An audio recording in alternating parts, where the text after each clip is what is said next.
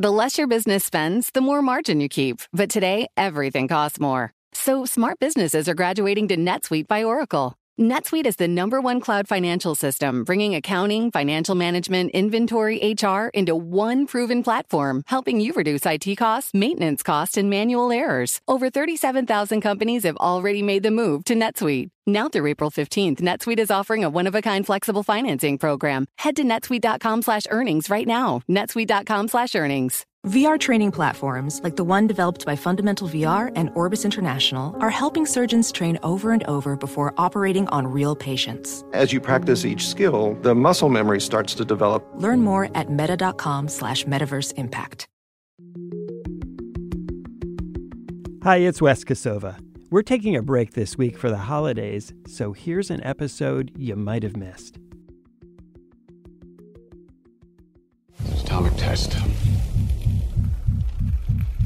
The Russians have a bomb. We're supposed to be years ahead of them, but...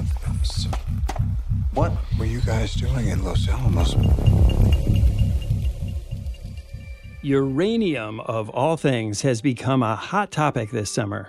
In part, of course, because of the hit movie Oppenheimer about the Manhattan Project and the man often called the father of the atomic bomb.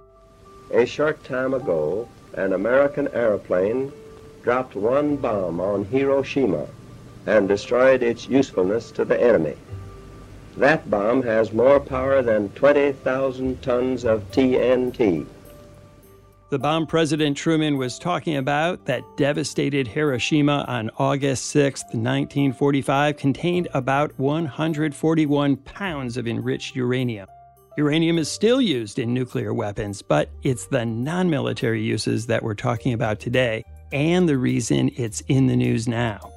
Uranium is the basic fuel that's used in nuclear power plants. It's not particularly rare, but the whole process of getting the U-235 isotopes concentrated high enough to run in a nuclear power plant is very complicated. That's Bloomberg's Will Wade. He and Jonathan Tirone report that for decades, the U.S. has depended on Russia for much of this hard-to-enrich uranium needed to fuel nuclear power plants. And that picture has become much more complicated since Russia's invasion of Ukraine. It's not just the enrichment that Russia is supplying. It's also conversion. It's also raw uranium. And so you see weak links along the nuclear fuel supply chain at every stage. Will and Jonathan are here to talk about a new push to rebuild the West's uranium capabilities. Some are likening it to a Manhattan Project 2.0. But this time for peaceful purposes.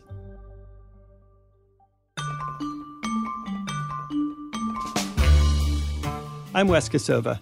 Today on The Big Take, can the U.S. wean itself from Russian uranium?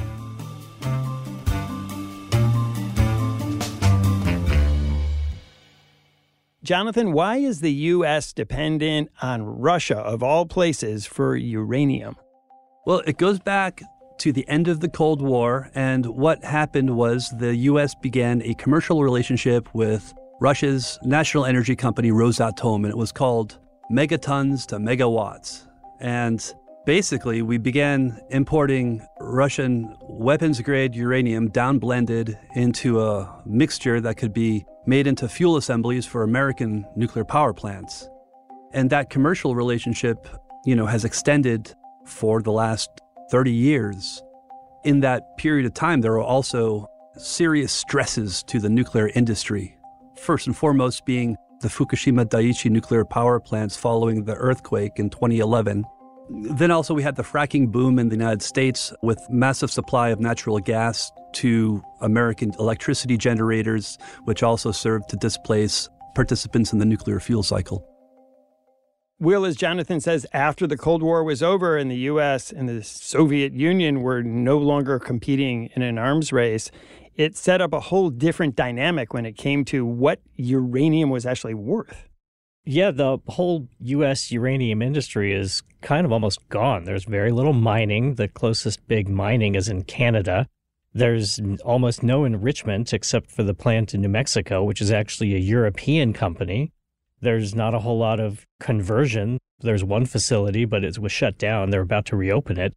Here in the U.S., in just the past several years, there have been about a dozen nuclear reactors have closed down for economic reasons because they just couldn't compete with the cheap natural gas electricity.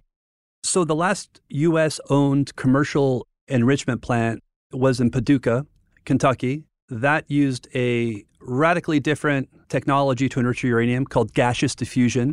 The gaseous diffusion is a way of enriching uranium that uses uranium hexafluoride gas pressed through different membranes, transferred through different chambers to enrich the uranium-235 isotope into a concentration necessary to sustain a fission chain reaction.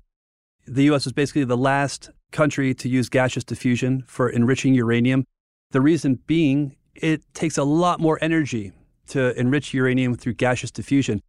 And why did the U.S. do that?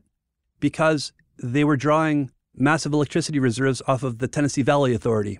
And so this whole industry of the nuclear fuel cycle in the U.S. was wrapped up with national defense policy. It was about stockpiling during the Cold War. And the commercial enrichment services for nuclear power plants came from the same plant, but there wasn't much of a cost-benefit analysis when it came to looking for the most efficient way to make uranium for fuel for reactors until after the Cold War ended and the commercial imperatives of competing in the market were thrust upon the U.S. And that's when they had to start developing what everybody else in the world is using for enriching uranium, which is the centrifuge. Centrifuges, which are supersonic spinning cylinders, similar to your washing machine, these actually use only about 5% of the energy requirements that gaseous diffusion requires. Centrifuges became the technology of choice in the post-Cold War era. So, Will, how much uranium does the U.S. get from Russia? Well, Russia is the world's biggest supplier of enriched uranium. About a quarter of the fuel in our nuclear power plants comes from Russia. The uranium supply chain is long and complicated. You start with raw uranium ore. It's milled down into a powder. They call it yellow cake. The yellow cake is mixed with a fluorine gas, and it's converted into uranium hexafluoride. That's the conversion step of the process. The UF6 gets sent to the enrichment site, and that's where they concentrate it into the 5% necessary for fuel. And once you have the enriched uranium, and remember that's what we get mostly from Russia, that enriched uranium gets sent to a fabricator where they create nuclear fuel rods out of it. And so this can pass through a lot of different countries and a lot of different companies on the way to being the final product. It can, but it doesn't have to. Russia has all of the steps. China has all of the steps. It's only the U.S. and Europe that's really broken it down into so many different places and people, and that kind of makes the whole process a lot more complicated. Does any of the uranium that comes from Russia wind up in U.S. nuclear weapons? No.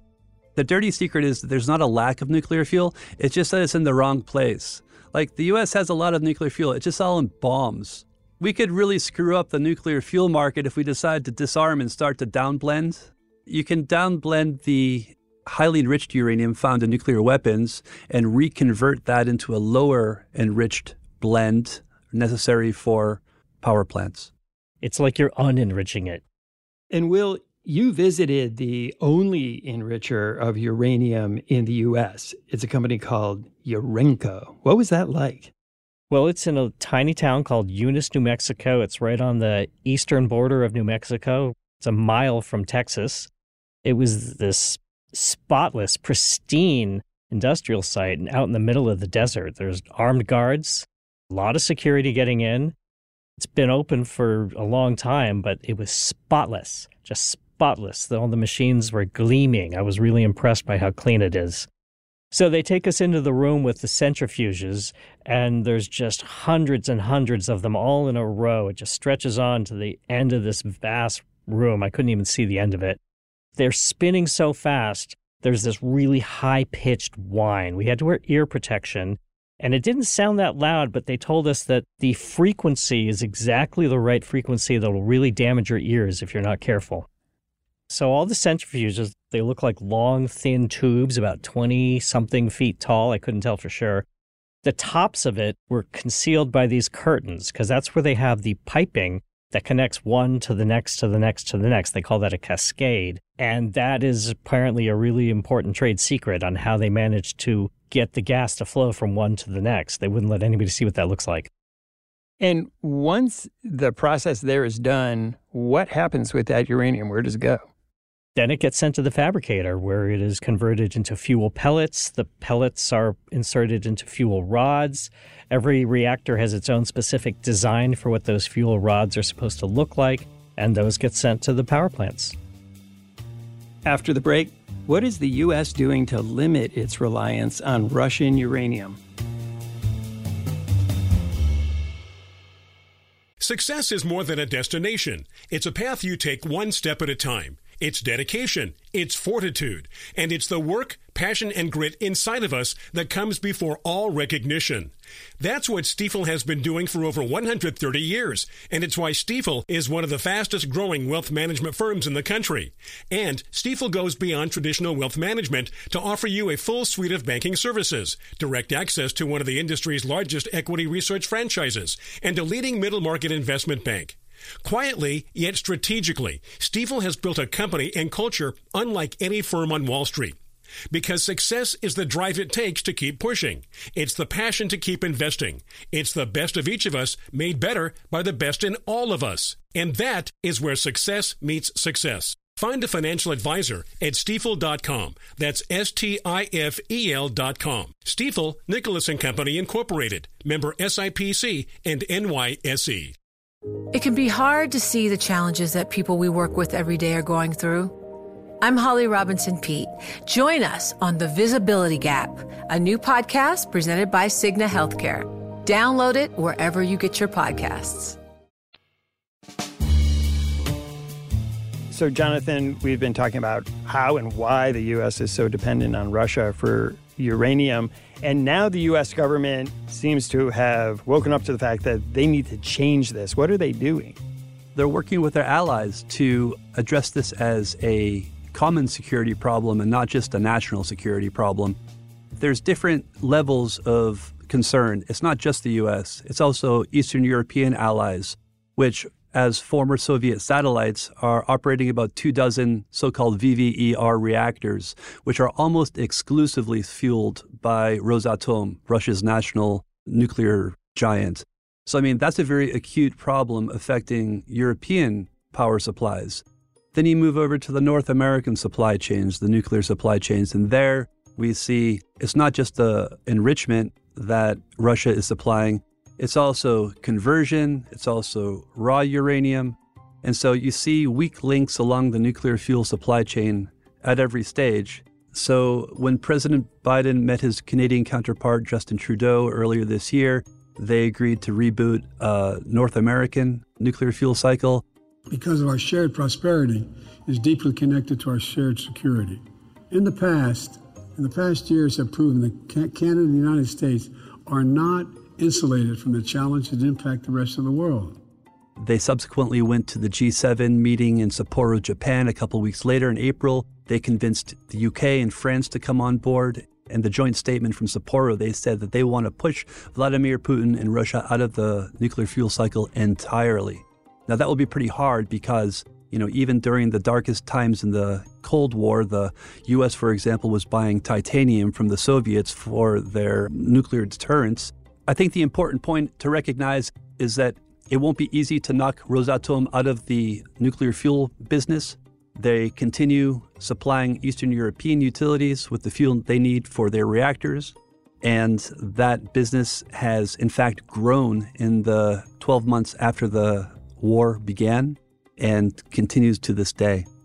But you know what? We should point out that they are starting to lose some of that business. Westinghouse, the U.S. nuclear company, just this year has picked up a couple contracts to supply fuel rods to those Eastern European reactors, and they're going to have to build a new design fuel rod to fit those reactors. And Will, you also write in the story that the Biden administration is pushing Congress to spend a lot of money to try to jumpstart the U.S. uranium process again. There's a push in Congress right now to create a domestic stockpile of nuclear fuel. It'd be kind of like the Strategic Petroleum Reserve, which is exactly what it sounds like. It's a huge amount of oil that's stored, and they release that oil to adjust pricing when necessary. And so the U.S. wants to have a stockpile of nuclear fuel just as a buffer against any kind of international tensions. You said earlier that Russia has their entire uranium fuel cycle in their own country. They do it from beginning to end, and the U.S. doesn't. What will it actually take for the U.S. to get that same capability? It would take long-term commitments from customers. I especially remember talking to the head of ConverDyn. That's the company that does conversion, the process of turning the yellow cake into UF6. He said that they'd be happy to do it. It's not that complicated, but it's not that cheap. He'd need long-term commitments, like long-term means about 10 years, from about 10 customers to justify really going into the expansion in a way that would be big enough to displace the Russians. To have that many customers, would that mean that the U.S. would have to really ramp up its nuclear energy?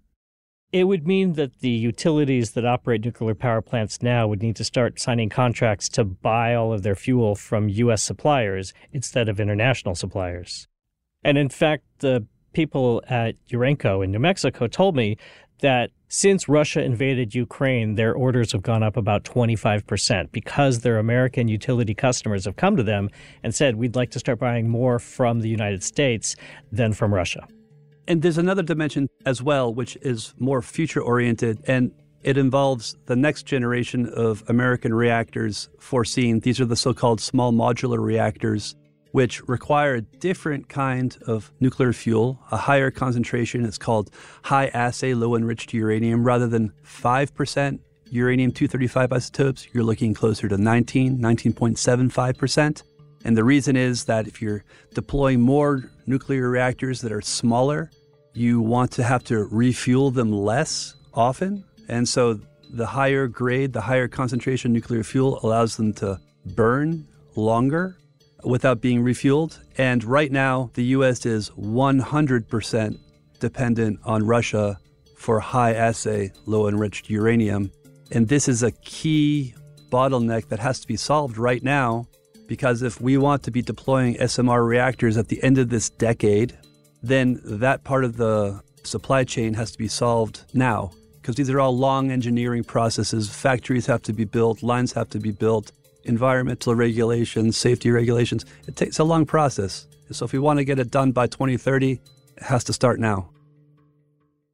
And you write that some plants that had closed down are now being reopened? Well, the ConverDyn conversion facility in Illinois, that was shut down several years ago for economic reasons because the market was so oversupplied. They basically said, we can't make money selling this stuff. We're just going to sell out of inventory until further notice. And now they're starting to reopen that because the price has gone up about tenfold. When we come back, what would it take for the West to cut Russia out of the international nuclear fuel cycle? Success is more than a destination. It's a path you take one step at a time. It's dedication, it's fortitude, and it's the work, passion, and grit inside of us that comes before all recognition. That's what Stifel has been doing for over 130 years, and it's why Stifel is one of the fastest-growing wealth management firms in the country. And Stifel goes beyond traditional wealth management to offer you a full suite of banking services, direct access to one of the industry's largest equity research franchises, and a leading middle-market investment bank. Quietly, yet strategically, Stifel has built a company and culture unlike any firm on Wall Street. Because success is the drive it takes to keep pushing. It's the passion to keep investing. It's the best of each of us made better by the best in all of us. And that is where success meets success. Find a financial advisor at Stifel.com. That's Stifel.com. Stifel, Nicholas & Company, Incorporated. Member SIPC and NYSE. It can be hard to see the challenges that people we work with every day are going through. I'm Holly Robinson Peete. Join us on The Visibility Gap, a new podcast presented by Cigna Healthcare. Download it wherever you get your podcasts.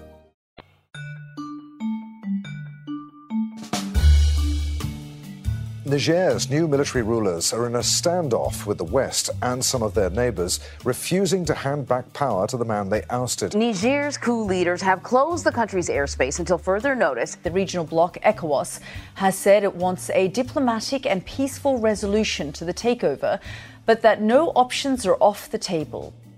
Jonathan, you write that the recent coup in Niger, which is one of the top uranium producers in the world, shows the geopolitical stakes of this business. What should other countries take away from what's happening there? So Niger is the sixth biggest producer of uranium ore in the world. It's a key supplier for France and other European utilities. The lesson of Niger is what companies call depth and defense. They need to have a redundant supply chain. And so you all see Orano investing in Canadian mines. You see additional Canadian mines responding to tightness in the ore market by opening up mothballed mines. Just another example, everybody is talking about Niger right now, but you see Rosatom displacing U.S. and European fuel makers and entering into a new agreement with South Africa to reboot that country's nuclear fuel cycle. So the thing to pay attention to isn't just income statement, the balance sheet, it's also the geopolitical stakes that are shifting as Western companies try to displace Russia and vice versa. I think the lesson from Niger is the same lesson from Russia, which is you don't want to be dependent on countries that may not be stable as your supplier. And also we saw in South Africa, uranium isn't just a product you buy and sell to make a profit.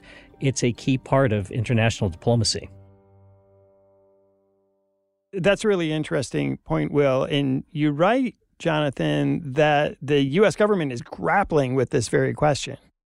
The U.S. Department of Energy has what is called the 123 Agreement, which is nuclear agreements that it enters into with different states, which will trade U.S. nuclear technology as long as countries do not enter the nuclear fuel cycle. This is what we've seen in the United Arab Emirates. This is the crux of negotiations with Saudi Arabia. This is why the U.S. takes such a grim view of Iran entering into the nuclear fuel cycle. So this is a big deal because of its dual use potential. And just in terms of how you can build this resiliency in your supply chain, the CEO of Urenco told me something interesting.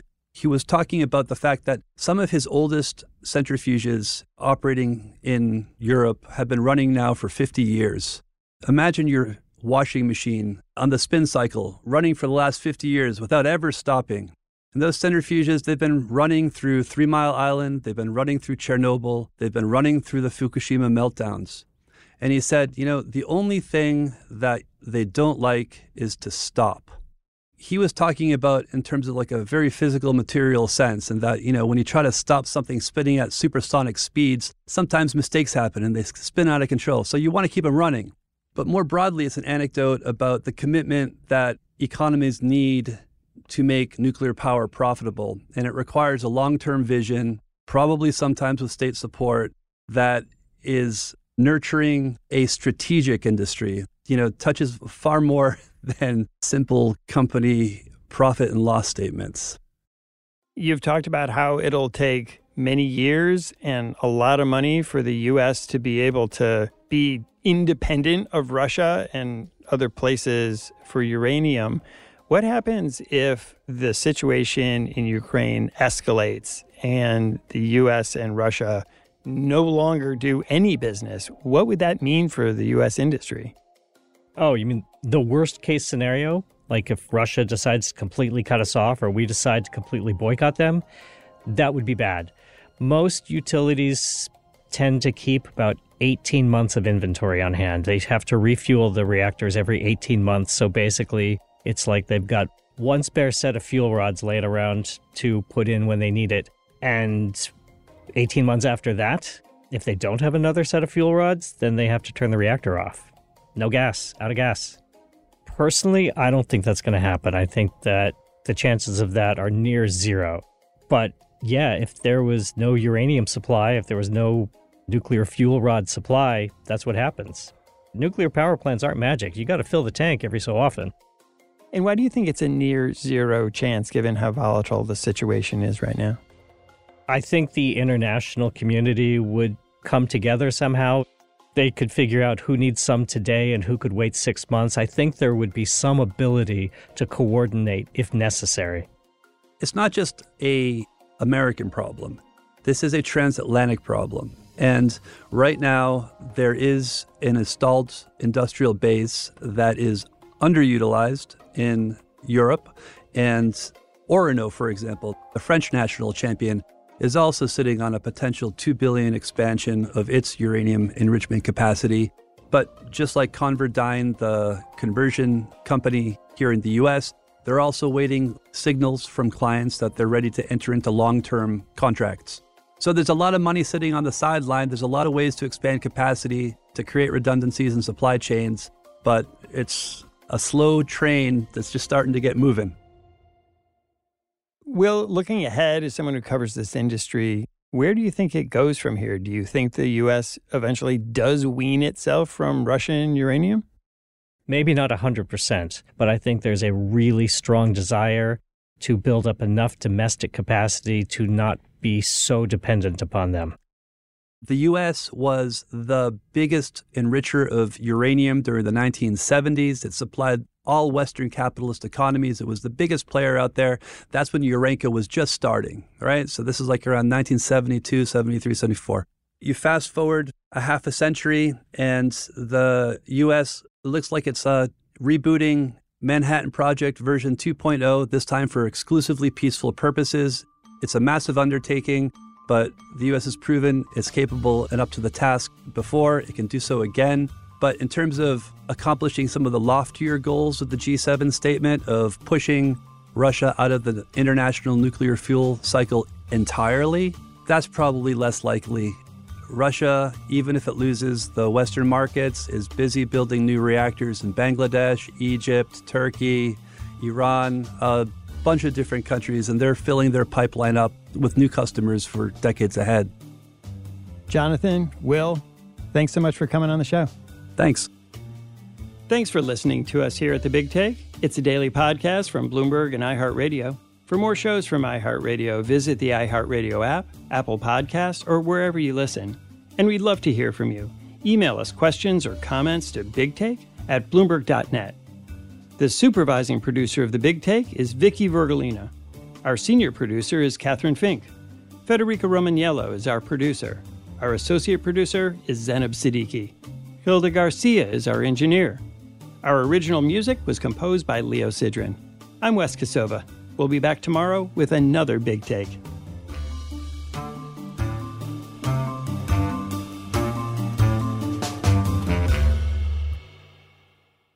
Hey there, it's Sarah Holder, host of Big Take. I want to tell you about a new podcast and video series you're not going to want to miss, The Deal, co-hosted by Yankees legend Alex Rodriguez. Every week, A-Rod and Bloomberg reporter Jason Kelly speak with big-time athletes, entertainers, and executives like Maria Sharapova, Michael Strahan, Derek Jeter, and more. The Deal takes you behind the scenes into the world of sports, media, and entertainment, and dives into the wins, losses, and lessons learned along the way. From Bloomberg Podcasts and Bloomberg Originals, you can listen to The Deal on Apple Podcasts, Spotify, or wherever you get your podcasts. You can also watch on Bloomberg Television and Bloomberg Originals on YouTube.